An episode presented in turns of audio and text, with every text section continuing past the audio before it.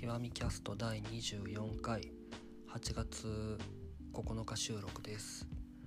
えー、今日は話すことがちょっと多そうなので比較的テンポよくいきたいなと思います、えー、でちょっと募集初めてしたんですけども、えー、お便りが来ましてありがたいことにでちょっと読ませていただきます。え、ラジオネーム打ち上げうんちさんからですね。ありがとうございます。極みさんスタッフの皆さんこんばんは。毎回楽しく聞かせてもらってます。いきなりですが質問です。極みさんの少年時代に体験したエッチなエピソードを教えてください、えー、ステッカー希望と書いてますね。ありがとうございます。えー、っとまあこういったエピソードはあんまりこう極みキャストでは語ってなかったんですけどそうですね。質問せっかくいただいたんで話そうかなとえー、少年時代のエッチなエピソードですね、えー。まあ、ちょっと自分の中で何個かその性の目覚めみたいなえー、っと出来事があったんですけどまず1つ目に 多分保育園の時とかなんですよね。保育園の時にえ、っとつぐみちゃんっていう女の子がいてでその子の容姿とかも結構好きだったんですけれどその子がちょっと変態的なところがあってでちょいちょいその保育園の資格に呼びつけてはあのまあ、その資格の中で、えの太ももに手を挟ませるっていうようなことをしてくるすごい積極的な女の子だったんですよ。でちょっと視覚に呼び出されてはすごくこう興奮しながら 太ももの間に手を挟む手を入れるっていうようなことをしてたのが多分性の僕の目覚めだと思ってて なんかまあ今でもなんかそういうなんだろうなちょっとあのうん誰もいない場所で2人っきりに女の人となるとドキドキするし太ももに手を挟みたくなることもあるかもしれないですね。はい。まあそれがまず一つとあとはえっと多分小学校の時とかに、えー、ちょいちょいこう家族で食事に行くとちょっとレストランがあったんですけれど家の近くで、えーと、今もあんのかな？トマトっていう洋食屋さんか洋食屋さんですね。でそこでいろんな雑誌が置いてあってでちょうどその日に父親がなんかこう青年誌みたいな多分ビジネスジャンプだったと思うんですけどを読みながら、えー、と料理が来るのを待ってる時に一瞬ちょっとこうトイレに僕が行ったんですね。でそしたら、えー、読んでいるページがちらっと見えたんですけどそれがあのなんか褐色の、えーと、女性の、えー、裸が映ってたんですね。でそれがこうもうすごく目に焼き付いてで僕の思考を捉えて話さなかったんですよ。でちょっとその記憶が今でも鮮明にあってでなんかこうそっからちょっとこういう別に恋愛の好みのタイプとかっていうよりはそういう性癖的なところでなんか褐色にちょっとなんだろうが 性癖の一つになったというかかちょっと黒ギャルものみたいなものが好きになっちゃったっていうような、うん、そういう思い出がありましたね。そこら辺が僕の性の目覚めであり、えー、少年時代に体験したエッチなエピソードではないでしょうか。はい。であとステッカー希望と書かれてて多分打ち上げうんちさんの僕住所とかは割と分かってるような人だと思うのでうんステッカーも作っちゃおうかなとも思いますはいせっかくなのではいてなわけでこんな感じでお便り来たらすごく嬉しいのでどしどし待っていますはいで今日はじゃ先日タゴヤンに行ってテ Q!」の妹がドッキリで安室奈美恵と出会う会があってそれを見てほしいっていうような、連絡があってで教えてもらって初めて「イッテ Q!」見たんですけれどすごく感動的だったので、えー、それ話したいなと思ってます。えー、ちょっと今まで「イッテ Q!」とか全然興味なくてむしろちょっと苦手だったんですけど、えー、こういう何て言うんでしょう笑いを笑いに重きを置いてないバラエティ番組全般は結構苦手というか、えー、食わず嫌いだったんですけどね、えー、クイズ系とか情報系とか感動演出系っていうんですかね、え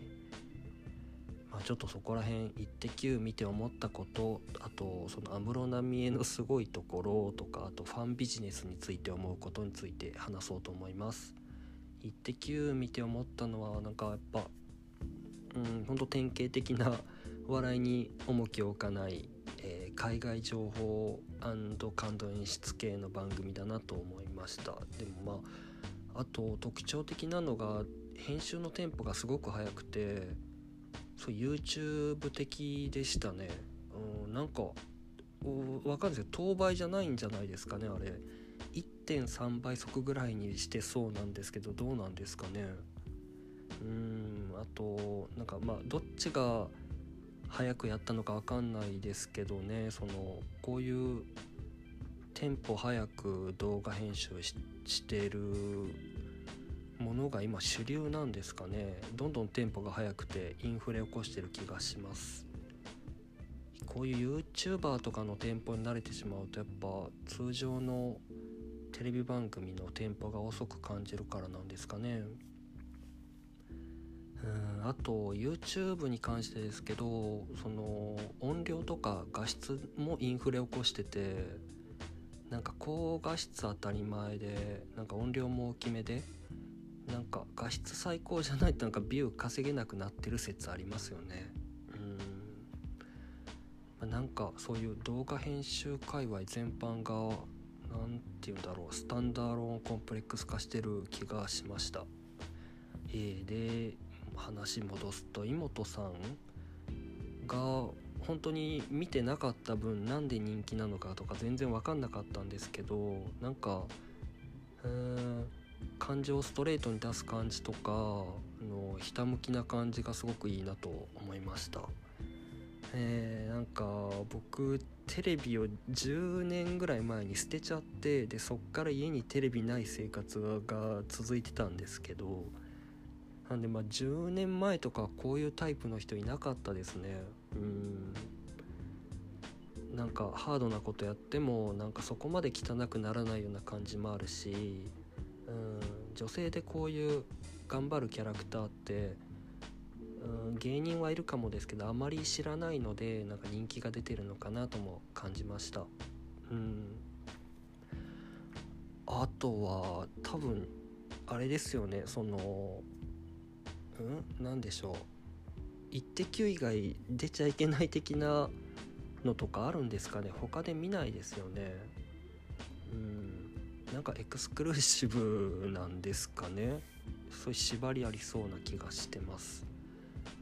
えっ、と32歳らしいですねあと。で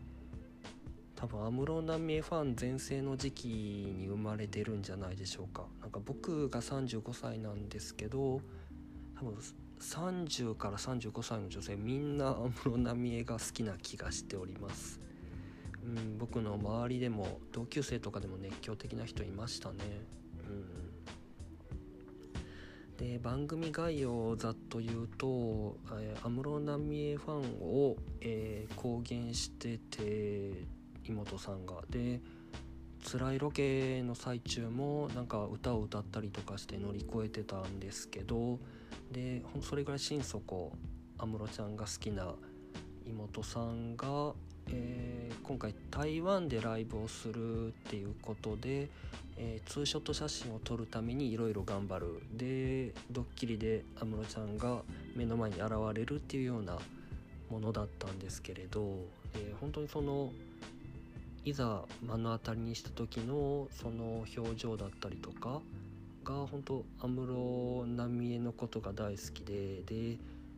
えー、幸せを願っていてで心の拠り所にしてるっていうような感じがすごく出ててなんかアーティストとファンの幸せな関係ですごくいいなと思いました。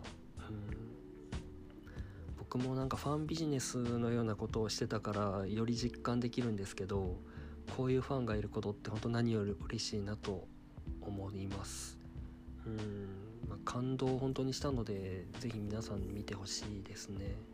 うん。なんかまだまだなんか衰えも知らないような安室ちゃんも見れるんで。うん。結構バラエティ地上波のバラエティに出るのが本当に久しぶりらしいですよ。うん。まあ、でも25年間売り続ける話題になり続けるっていうのは本当にすごいことだなと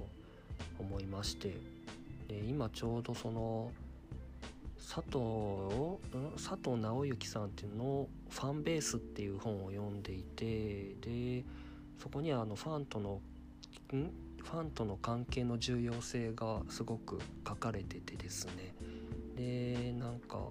よりなんかタイムリーに思うんですけどその本の内容はえー、と何でしょうね、えー、コンテンツが売り続けるためにはどうすればいいかっていうようなことを書いててで、まあ、答えとしては熱狂的なファンをつけることっていうようなことなんですけどもでまあその安室奈美恵の25年はそうであったなとは思っていてでうんコンテンツの売り上げっていうのはまず少数のファンが売り上げの大半を占めてるんですね。でリピーターによるものがすごく大きくて。でまあ今いるファンを大切にしてでそのファンのライフタイムバリューを上げていくことで収益の安定成長に直結するっていうようなものなんですが、えー、そのファンを獲得するための PR 方法はいろいろあってでキャンペーンなどの広報活動を繰り返してよりたくさんの人に、えー、価値を共感してもらうっていうようなものが一般的なんですけれどうん今の日本はそうですねその新規顧客へのリーチっていうんですかを狙った PR がどんどん聞きづらくなってきててでそれは、まあ、世の中に情報とか、えー、と商品とかエンタメが溢れ返りすぎてて、まあ、需要が多様化してきてるっていうのがまず一つとあとその中でうん、まあ、たまたまキャンペーンが話題になったとしても一過性のもので終わってしまうことが多い。でまあ、さらに人口がどんどん減少してきてるので新規顧客の獲得がますます難しくなってきてるっていうような今世の中でですねなので新規顧客のキャンペーンよりもファンとのエンジエなんだエンゲージメントを強固なものにするっていう活動が重要視されてるような昨今らしいです。うん、という現状で安室奈美恵を例に挙げると多分おそらく近年そこまで新規顧客は増やしてないだろうけどその代わりずっとファンが離れずになんかより熱狂的にサポーター化するぐらいあの強固なものにしてきてるんじゃないかと思ってます。うん、こうやってアーティスト育ててきたチームはすごいなとも思いますし、本当に良い去り際かなとも思います。かファン獲得の必須条件がいくつかあると思っていてでまず商材のクオリティが安定していることを第一に挙げられると思っていていつでも安心して好きな味にありつけたりとか不満を解決してくれたりとか感動をくれるっていうようなものはすごく大事で。で室ちゃん25年経った今でもずっと可愛くて憧れの存在であると。そういうクオリティの安定を、えー、まずある。うんと。似たところで浜崎あゆみは結構劣化してしまっててクオリティが安定してないっていうようなところで差が出てますよね。うん。あと次に市場価値を下げないブランディングをしてるすることも大事。うん。これ買ってるとダサいやつみたいなレッテル貼られちゃうといくらクオリティが安定してて良いものであったとしてもあっという間に過去のものになっちゃうっていうのがありますよね。うん。特に芸能人とかアーティストはそれが顕著だと思うしいくら良い歌作っててもダサい印象を持たれてるとやっぱきついものがありますよね。だからやっぱスタイリストとかの重要性が高いというか。うん。あとはスキャンダルに対する火消しとか、うん、対応もすごく大事で。安室ちゃんってなんか本当価値が急落しそうなスキャンダルが割とあったんですけどうまく回避してるなという印象がありますね。本当すごいなと思います。うん。あともう一つファンとつながり続けることっていうのも大事ですね。うん、まあ、ニュースを絶やさないっていうことですかね。例えばデートに誘ってきた異性がレストランですごく情熱的に口説いてくる。でこちらも悪い気はしなくてちょっと好きになりかけてるっていうような状態ででもそのデートの後に急に連絡がなくなる。でまあそうなるとやっぱ熱も冷めてしまうしうんまあ恋愛である場合はそれは駆け引きになるんですけどこういうビジネスの場合はファンの方からえー、っとアプローチができないのでまあ本当にさらにいろんなコンテンツあるんで、うん、目移りもしてしまうでしょうし、うん、だまあその中でまあすっかりデートのことを忘れてしまってでまあ忘れた頃にまたデートに誘ってきてももうその頃には別の人に夢中になってるっていうようなことになりかねないっていうような感じでまめに本当にニュースとかイベントを発信することがすごく大事だなと思います。うん安室ちゃん調べてみたら毎年必ずシングルなり音源出しててで、えー、産休の時以外は毎年ライブツアーしてるんですね。うんアーティストとして当たり前かもしれないんですけど、うん、割にできてない人もいたりとかするしあと、まあ、先ほど言った安定したクオリティで市場価値下げないブランディングしつつ途切れずにニュース発信し続けるってことはなかなかできたもんじゃないなとも思いますしそこら辺すごかったなっていうのがうん思いました。同じゾーンで言うと椎名林檎とか宇多田ヒカルもそこら辺できてるのかなとも。宇多田ヒカルちょっと違うか。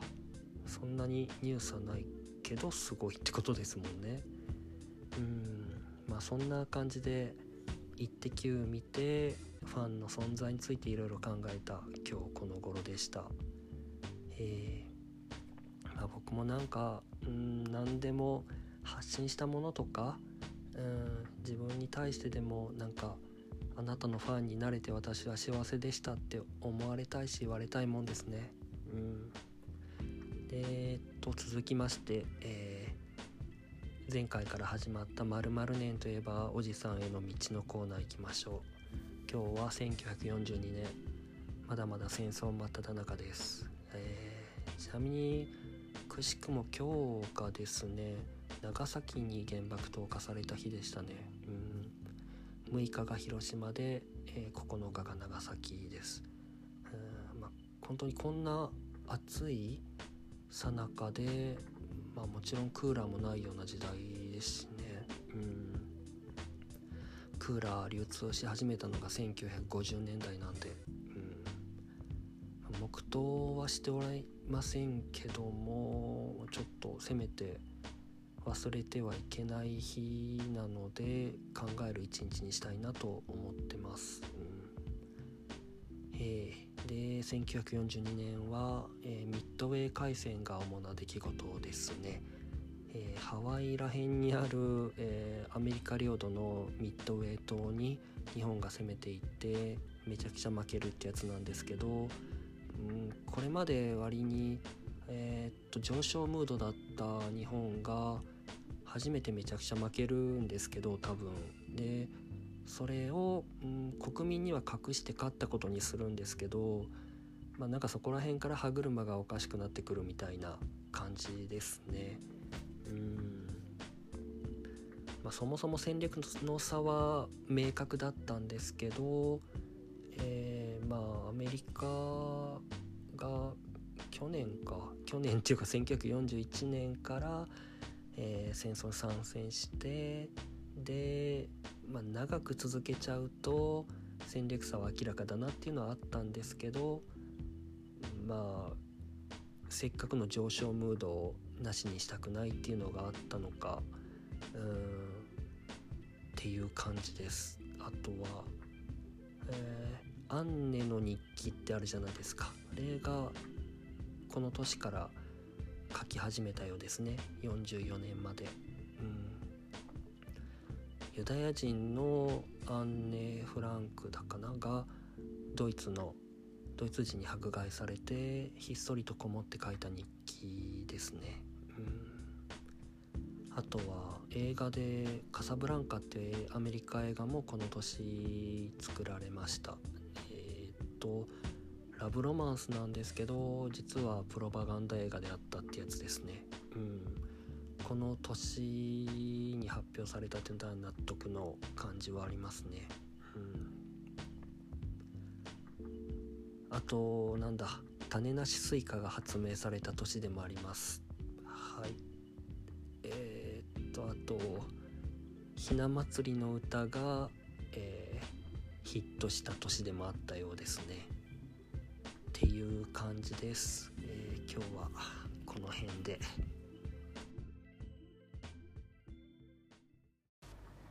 エンディングです、えー、今日は安室奈美恵 with スーパーモンキーズでダンシングジャンクです。聞いてください。